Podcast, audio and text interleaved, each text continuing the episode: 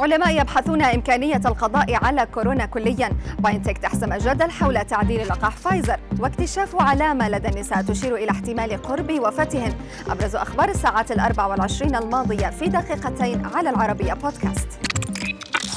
نبدأ نشرتنا بخبر إيجابي حيث توصل فريق من العلماء في نيوزيلندا إلى استنتاجات تشير إلى إمكانية التخلص من فيروس كورونا مستشهدين بحالتي الجدري وشلل الأطفال. الباحثون اعتمدوا في استنتاجهم على تسجيل نقاط ل 17 متغير لإمكانية التخلص من كوفيد 19 مثل توافر لقاح آمن وفعال وعمر المناعة وتأثير تدابير الصحة العامة والإدارة الحكومية الفعالة.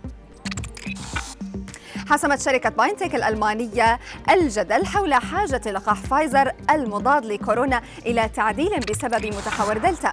وقالت إن اللقاح لا يحتاج إلى تعديل في الوقت الحالي مشيرة إلى استمرار نجاعة اللقاح القوية إزاء المتحورات الأخيرة.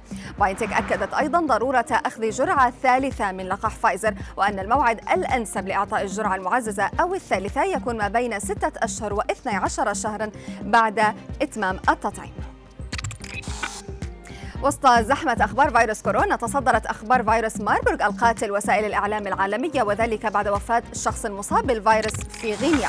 السلطات الغينية وضعت 155 شخصا في الحجر الصحي من المخالطين للمتوفى. فيما قالت منظمة الصحة العالمية في بيان إن الرجل بدأت تظهر عليه الأعراض في الخامس والعشرين من يوليو الماضي وتوفي بسبب المرض الثاني من أغسطس الجاري محذرة من انتشار ماربورغ على نطاق واسع.